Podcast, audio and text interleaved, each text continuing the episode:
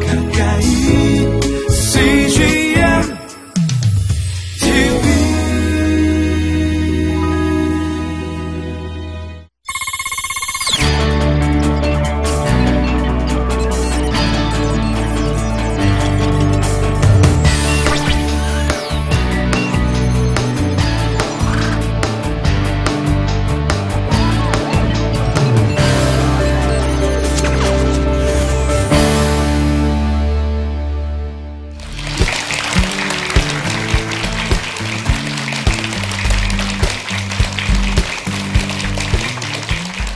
안녕하세요. 하나교회 장혜영 사모입니다.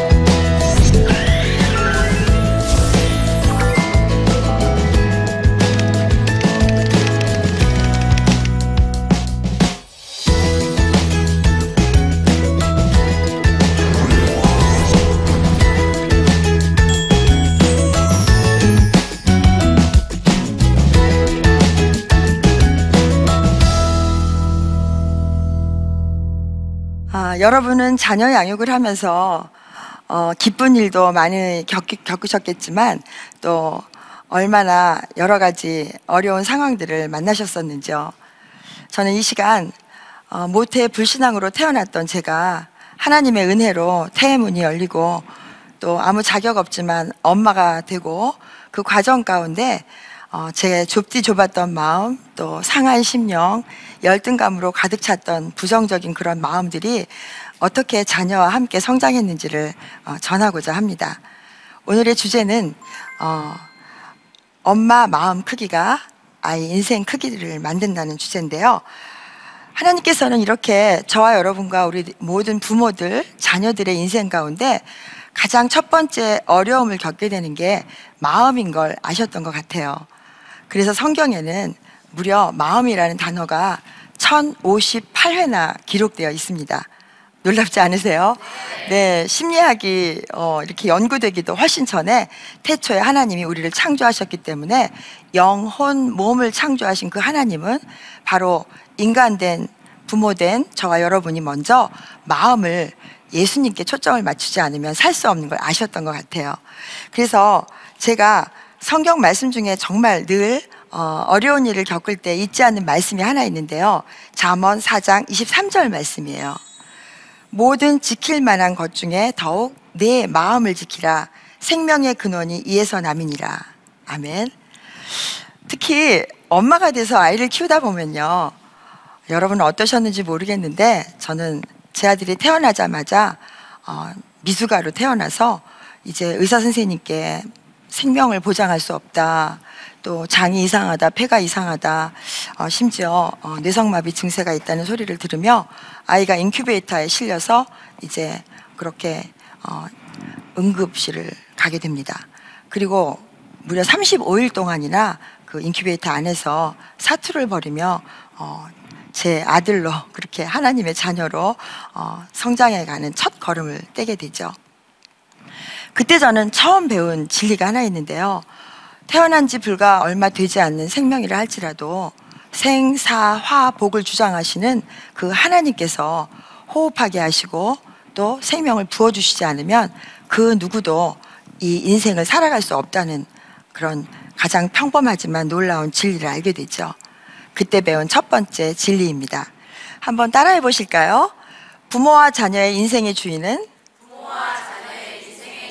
오직 하나님 한 분뿐이시다. 어떻게 이 말씀이 이 고백이 정말 믿어지시나요? 만약에 저와 여러분이 우리들의 인생의 주인이 나 자신이라면 우리는 적어도 저처럼 먼저 아이가 태어나서 미숙아로 실려간다든지 또 그 아이가 뇌가 이상하고 폐가 이상하고 장이 이상한 이런 이상 증세를 보인다든지 하기에는 아이를 출산하지 않겠죠. 저는 바로 그 아이의 질병 문제를 통해서 내 인생에 또 내 자녀의 인생의 주인은 부모도 아니고 그 자녀 자신도 아니라는 사실을 뼈저리게 배우게 됩니다. 뿐만 아니라 그 하나님께서 창조하신 대로 이 아이를 길러주시지 않으면 우리는 아무도 부모도 될 수 없고 자녀도 될 수 없다는 사실을 알게 되죠. 그러나 문제는 제 아들이 그렇게 몸이 아플 때는 제가 그렇게 정말 성경적으로 마음을 먹고 그리고 생명의 근원이 이 마음을 지키고 그 마음 가운데 하나님을 모셔드리는 것으로 그렇게 여겼어요. 그런데 아이가 건강해지면서 저는 원래 본연의 모습으로 돌아오기 시작합니다. 아이가 건강해지자 여러 가지 욕심이 스멀스멀 기어오르기 시작하죠. 그럴 때마다 하나님은 저에게 지금 되돌아보면 아이를 통하여서 얘야 욕심 부리지 말아라. 탐심 부리지 말아라. 탐심은 우상 숭배라 그랬는데 이 아이는 이 아이의 주인은 바로 나라는 사실을 삶의 상황을 통해서 일깨워 주셨던 것 같습니다. 그래서 하나님이 저에게 아이가 아플 때 울며 불며 응급실에 가서 기도할 때는 그 기도를 잘 들어주시고 제가 또 응급실에서 나와서 아이가 병원에서 퇴원해서 일상생활을 할 때는 아마도 저의 어떤 기도도 듣지 않으신 채 멈추신 것처럼 그렇게 기다려 주셨던 것 같아요. 잠언 29장 25절에는 이런 말씀이 있어요. 사람을 두려워하면 올무에 걸리게 되거니와 여호와를 의지하는 자는 안전하리로다. 저는 그 무렵 사실 이제 태어나서 얼마 되지 않은 아이 자주 병원에 입원하는 제 아들을 무척 두려워했던 것 같습니다. 게다가 지금 되돌아보면 산후 우울감까지 겹쳐서 이 아이가 하나도 사랑스럽지도 않고 또 이쁘지도 않고 사랑이 솟아나지도 않았어요. 저는 그 당시 잡지사 기자를 하고 있었는데 오죽하면 제가 직장 생활과 아이 기르는 일을 두 가지를 양립할 능력이 없음을 알고 이제 직장을 잡지사에서 우리 집 안방으로 옮기게 됩니다. 마치 아침에 눈 뜨고 출근하듯이 저는 제 아들 돌보는 일을 그렇게 의무적으로 책임감 하나로 하게 되죠. 그럼에도 불구하고 저는 우리 친정엄마로부터 물려받은 과잉 보호와 두려움과 그리고 지나친 간섭을 멈출 길이 없었어요. 그런데 신기한 건요. 제 아들이 유치원 들어갈 때까지는 사실 아이가 워낙 어리기 때문에 그게 문제라는 사실을 전혀 눈치채지 못했다는 거죠. 두 번의 전신 마취, 그리고 일곱 시간 동안 아이를 잃어버렸던 미아 신고 사건, 그리고 제 아들이 부모님이 살고 계신 그 시골집에 놀러 갔다가 이제 반 지하에 그 유리 천장이 있는 온실에서 거꾸로 수서박혀서 허벅지에 뼈가 드러나도록 사고를 당했던 그런 일들, 그런 모든 일들은 저를 그 마음을 넓혀주시고 그 마음에 예수님을 모셔드릴 수밖에 없는 신앙의 길로 차츰 차츰 인도하기 시작했습니다. 이제 마침내 하나님은 제 아들이 건강해져서 친구들이 다 가는 유치원에 가게 하시죠. 유치원 가던 첫날 많은 엄마들이 얼마나 설레이는지 저는 그때의 기억을 잊을 수가 없습니다. 언제 이 아이가 온전한 사람이 돼서 집으로 태어날지 정말 장담할 수 없었던 수많은 병치레 사건들을 뒤로한 채 제 아들은 그렇게 드디어 유치원 학생이 된 거죠. 그리고 그때 저는 신명기 6장 4절에서 9절 말씀을 지식적으로 배워서 아이와 함께 말씀을 날마다 암송하고 그리고 기도를 한 후에 유치원에 보내는 그런 모범적인 엄마의 겉 모습을 갖고 있었습니다. 근데 문제는 변하지 않은 제 마음에 이제 가득 찼던 두려움이 아들과 떨어진 그 유치원 몇 시간에 나타났다는 거예요. 아침에 그렇게 말씀을 외우고 기도를 했으면 하나님께 의지하고 아이를 맡기고 보내야 되잖아요. 근데 저는 전혀 하나님께 맡길 줄을 몰랐던 엄마예요. 애가 눈에서 보이지 않고 이제 빠이빠이를 하면서 아파트 베란다에서 아이를 내려다 본 후에 이제 한동을 거치면 겨우 유치원이 이렇게 바로 있는 아주 가까운 곳에 살았는데 아이의 뒷꼭지가 사라지는 순간 저는 신발을 신고 허둥지둥 뛰어서 유치원으로 달려갔습니다. 그리고 현관에 놓여 있는 신발장에 그 제 아들의 이름을 확인하고 실내화와 또 신고 간 신발이 제대로 바뀌어 있는지를 본 후에야 저는 안심을 하고 하루 생활을 시작하곤 했어요. 그, 그 일에 관해서는 제 남편도 알지 못했고 제 아들도 알지 못했고 그리고 유치원 선생님도 알지 못했고 그 누구도 이 땅에서 알지 못했는데요. 제가 두 번째 책 엄마 마음 크기가 아이 인생 크기를 만든다는 그 책을 쓰는 동안 하나님은 그 옛날에 저의 두려움에 가득 찼던 그 시간을 생생하게 기억나게 하셨습니다. 아마도 이 시대의 많은 어머니들이 과거에 저처럼 그렇게 하나님을 믿는 것이 아니라 자신의 두려움과 염려에 끌려다니며 자녀를 양육하고 있는 모습 때문이라고 저는 감히 생각을 해보았습니다. 그래서 나온 두 번째 원칙입니다. 한번 따라해 보시겠습니다. 자식 걱정은 이제 그만하고, 자식 걱정은 이제 그만하고, 하나님께 맡기자. 제 경험에 의하면요.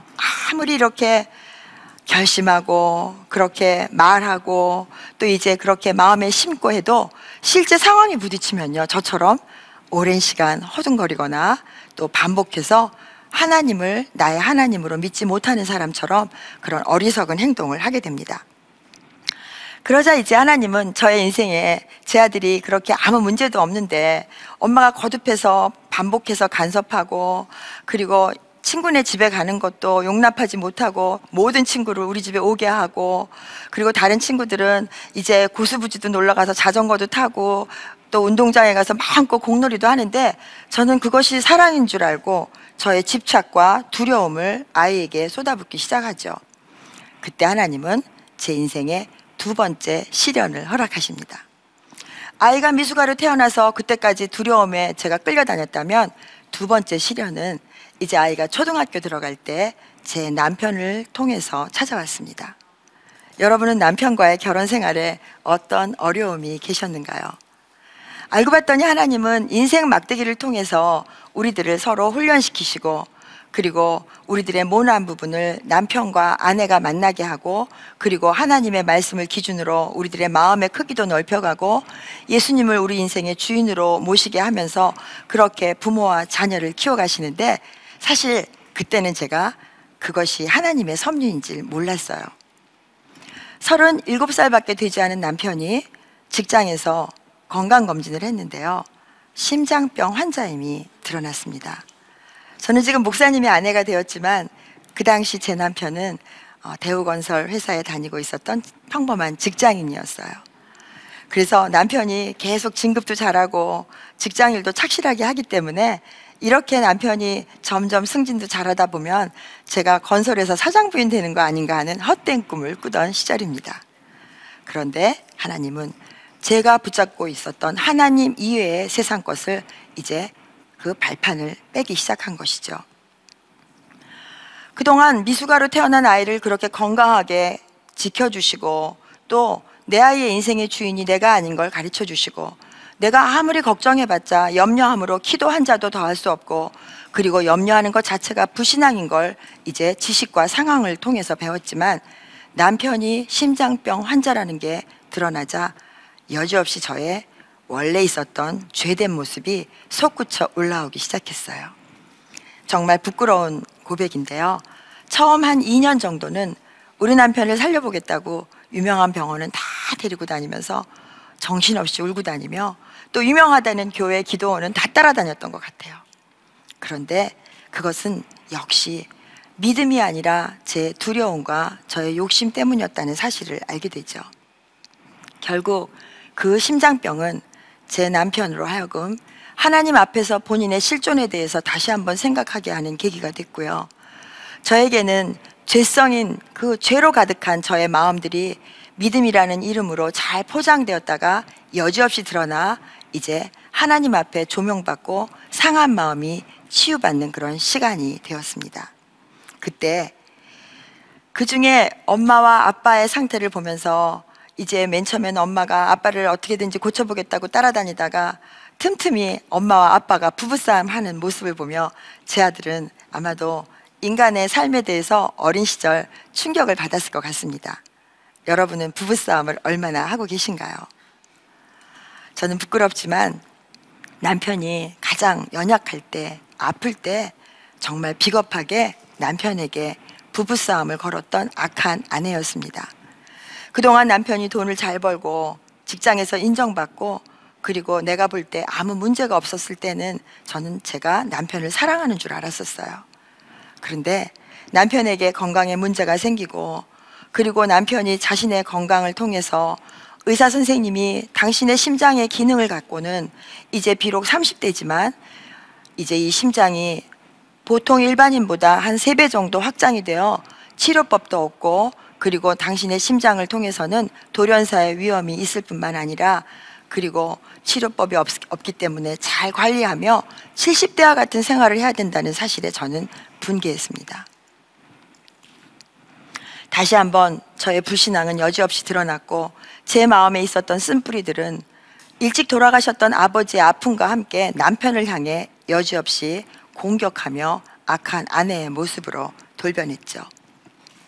참 감사한 것은 그 시절 제가 아무리 싸움을 걸어도 제 남편은 마치 도살장에 끌려가는 예수님처럼 그리고 십자가에 그렇게 마지막 십자가를 지고 가실 때 말씀이 없으셨던 예수님처럼 제가 아무리 부부싸움을 걸어도 입을 닫은 채 말하지 않았다는 거예요.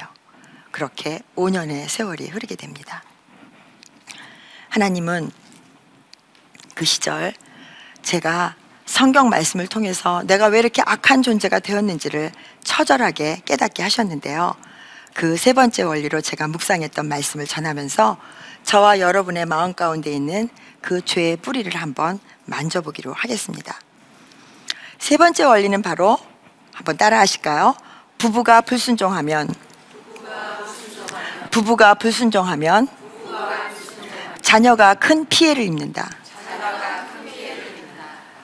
하나님께서는 저와 여러분이 자녀를 양육할 때 그 어떤 것보다도 우리들의 마음 가운데 원래 죄된 마음을 십자가에 못 박고 하나님이 우리들의 창조하신 마음대로 그렇게 회복되기를 원하시며 그것은 인간 스스로의 힘으로 되지 않기 때문에 오늘 저와 여러분을 먼저 엄마 마음에 또 아빠의 마음에 예수님을 모셔드리는 그 넓은 깨끗한 마음의 크기로 초청하는 것은 아니실죠. 저는 여기에 주목하며 제 좁은 마음, 상한 마음, 열등감과 죄악된 마음들을 날마다 성경 말씀으로 고치려고 무진 애를 쓰며 이 순간까지 오게 됩니다. 그러나 아무리 결심해도 제 뜻대로 되지 않았습니다. 결국 제 남편은 제가 아무리 반대를 해도 5년 동안 기다리다가 이제 하나님의 부르신 가운데 이제 신학교를 가게 되고 저희 가정은 그때 아들과 함께 가정 예배를 드리며 아빠를 하나님이 부르셨다고 하는데 사실 엄마는 하나님이 부르신 걸 듣지 못했다. 그런데 아빠가 들었다 하니 우리는 아빠가 들었다는 그 하나님의 뜻을 따라 순종하는 게 어떻겠냐는 가정 예배와 가족 회의 중에 이제 아이의 동의까지 얻어 마침내 5년 만에 제 남편은 직장을 그만두고 그리고 이제 신학교에 가게 되고 교육 전도사님을 하시다가 불과 이제 1, 2년밖에 지나지 않았을 때 학교도 졸업하기 전에 교회를 개척하게 됐죠. 그럼 교회를 개척했으면 제가 사모님이 된 거잖아요. 남편 덕분에. 그럼 제가 더 마음도 넓어지고 더 하나님이 기뻐하시는 사람으로 변했어야 되는데 겉의 신앙은 평신도 생활을 하면서 집사도 했었죠. 교사도 했었죠. 성가대원도 했었죠. 그리고 구역장도 했었죠. 많은 교회 일들을 하고 많은 교회 예배를 드리면서 잎이 무성한 무화과 나무처럼 겉의 신앙의 모습은 제법 갖추었습니다. 그러나 세 번째 뺀 그 개척교회 사모가 된 제 인생의 발판을 빼자 저는 여지없이 죄 속에 있는 죄된 마음들, 선악과를 따먹고 쫓겨났을 때 여전히 힘들 때마다 아담을 원망했을 법한 그 하와의 마음으로 다시 혼돈된 상태로 빠지게 되죠. 여러분의 마음 가운데는 누가 주인 되고 계십니까? 여러분은 과연 예수님께 이제 나의 생명을 드리며 그 예수님이 나의 생명 때문에 돌아가셨다는 그 사실을 정말 마음으로 믿고 입으로 시인한 후에 자녀를 향하여 그것을 믿음을 전수하기에 애를 쓰면서 믿음의 부모 역할을 할 때 일상생활의 매 순간순간 여러분의 마음의 주인을 누구로 삼고 계십니까? 혹시 과거의 저처럼 겉에서는 이제 교회에 나온 지 얼마 되지 않아 점점 신앙이 자라는 것처럼 예배에 잘 출석을 하고 그리고 마음 가운데는 말씀을 암송하면서 말씀으로 잘 아이를 키워보겠다고 그렇게 결심을 하고 그러나 일주일에 168시간 중에 세상 사람들에게 보여주는 시간, 교회 예배 드릴 때 교회 식구들에게 보여주는 시간 몇 시간을 제외한 후에 저는 그 모든 거의 160시간이 넘는 시간들은 제 인생의 주인을 여전히 제 자신이라고 여겼던 적이 한두 번이 아닙니다. 그럼에도 불구하고 하나님은 저를 기다려 주셨습니다. 그때 배운 놀라운 진리가 하나 있습니다. 부모인 저와 여러분은 우리 자녀들에게 선생님이나 멘토가 돼서는 안 된다는 사실입니다. 마치 예수님께서 저와 여러분이 아직 죄인 되었을 때 우리들의 죄를 묻지도 아니하시고 따지지도 아니하시고 그저 둘째 아들이 재산을 다 탕진하고 돼지 주염 열매를 맺고 먹고 그리고 이렇게 죽을 지경이 다 됐어도 돌아오는 그 모습을 보고 기뻐했던 아버지처럼 그렇게 우리를 두 팔 벌려 기다리시는 그 예수님처럼 우리는 자녀의 아플 때나 병들었을 때나 속 썩일 때나 그리고 이 자녀가 엄마들이 가장 두려워하는 공부를 못할 때나 친구 관계를 어려워할 때나 그리고 어디 가서든지 좀 두각을 나타내면 얼마나 좋겠어요. 그런데 제 아들처럼 늘 아팠던 아이는요. 사실 아픈 아이의 엄마의 소원은 딱 한 가지밖에 없어요. 아이가 건강해지는 거예요. 근데 저의 문제는 아이가 건강해진 다음에 나타났거든요. 건강해지고 났더니 다른 아이들처럼 이것도 했으면 좋겠고 저것도 했으면 좋겠다고 그렇게 마음을 먹자 하나님은 아이의 탐심의 뿌리가 내리지 않도록 저의 발판을 빼며 제 남편의 심장병 문제를 통해 제 마음을 다뤄주셨죠. 이제 저와 여러분은 다시 우리 자녀에게로 돌아가 선생님이 돼서도 안 되고 멘토가 돼서도 안 되고 물론 사춘기 이전의 자녀는 마땅히 행할 길을 가르쳐라 그러면 늙어도 떠나지 않는다는 약속의 말씀대로 정말로 가르쳐야 되는 예배 그리고 인간됨의 여러 가지 성품의 문제들 그리고 사람됨의 생활 습관들 이런 것들은 가르쳐야 되죠. 그리고 교통법규를 지킨다든지 위험한 찻길로 뛰어들지 말게 한다든지 그리고 나쁜 음식을 먹지 말, 말아야 한다든지 이런 생명에 관련된 것들은 우리는 분명히 지켜야 하죠. 그러나 사춘기 이후의 자녀로부터는 우리는 그들을 예수님의 마음으로 대해야 합니다. 예수님은 이 시간 저와 여러분을 용납하신 것처럼 저와 여러분이 예수님 마음처럼 그렇게 점점 넓게 예수님이라면 속 썩이는 내 아들에게 내 딸에게 어떻게 하실까? PC방에서 늘 코를 박고 게임하고 있는 게임 중독 내 아들에게 내 딸에게 어떻게 하실까 하는 그 마음으로 죽게 나갈 때 바로 그때 우리들의 병든 마음부터 고쳐주시며 우리 자녀의 인생의 크기를 하나님이 계획하신 대로 이끌고 간다는 사실입니다.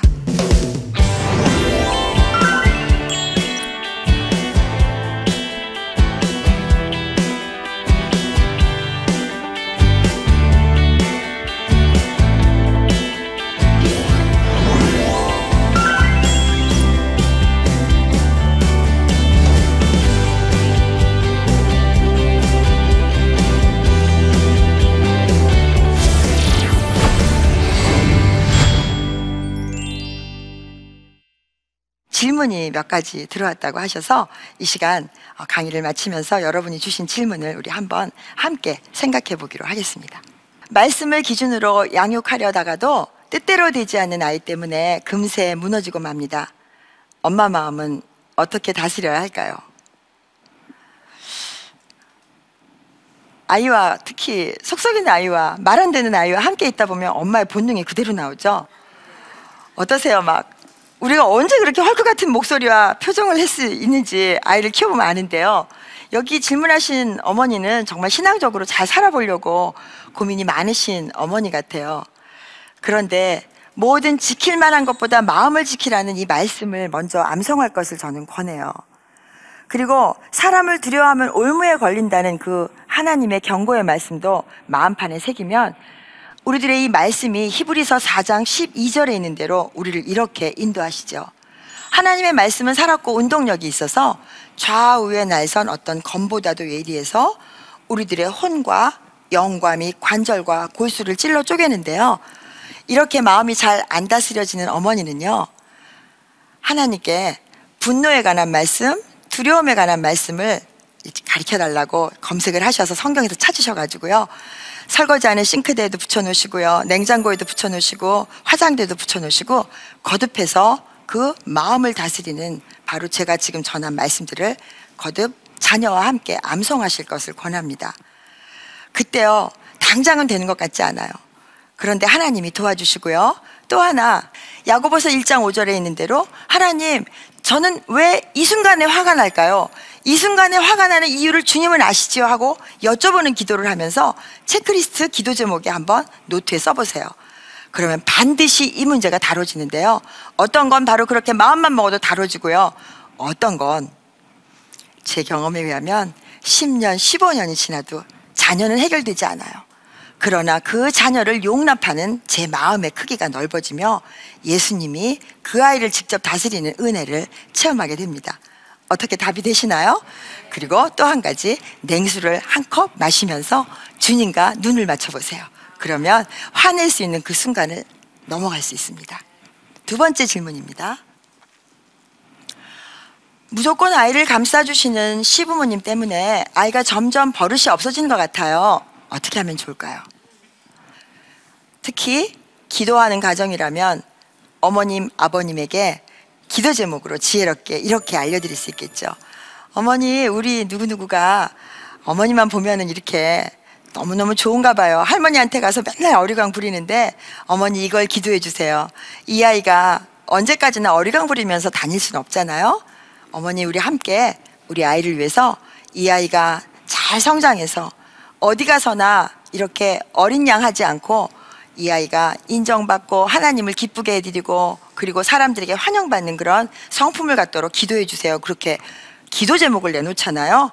그러면요, 이 시어머니들도요, 생각하시고 더군다나 기도하는 시어머니는요, 그 순간 성령께서 조명하세요. 아, 내가 며느리 입장에서 같이 며느리랑 같은 편이 돼서 이 아이를 돌봐야 되는데 내가 이 아이의 부모, 직접적인 부모는 아니잖아요.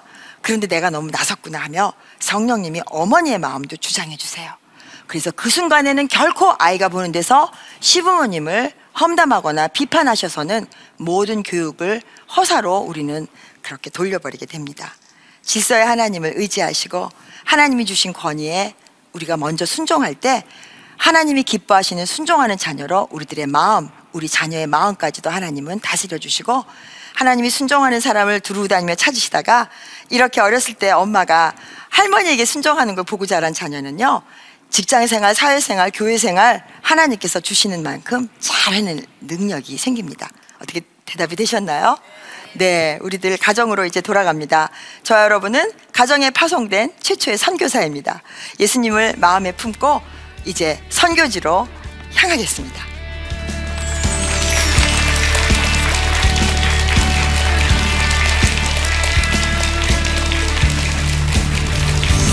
하나님은 이제 마지막 세대를 향하여 하나님과 동역할 인물들을 각 가정에서 찾고 계십니다.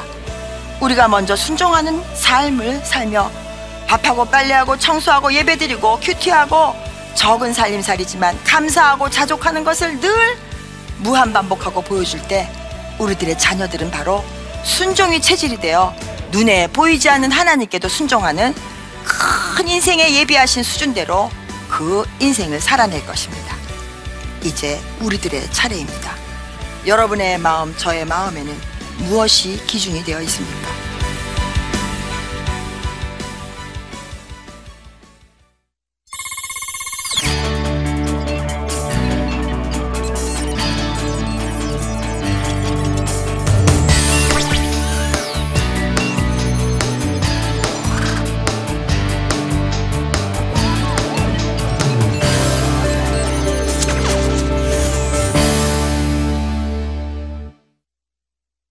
여기 있죠? 외로운데? 아, 그러니까 하나님께서 그냥 너는 거기 있음으로써 내가 어떻게 하는 거를 어, 너는 그냥 보기만 하면 돼. 너는 그냥 거기 있는 것이 선교사야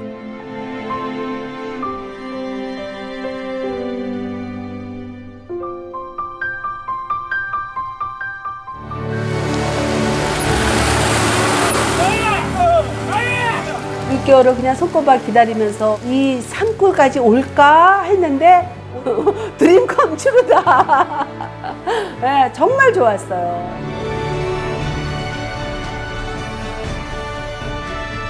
용기 얻고 또 위로되고 정말 선교사들한테 빵과 같은 거 정말 없어서는 안 되는 함께 가는 선교사들이 일- 이런 외지에 있다 보면 선교사 부인들이 굉장히 그 정신적인 문제가 많이 생기는데 그런 부분을 CGN TV가 완전히 해결을 해줬어요.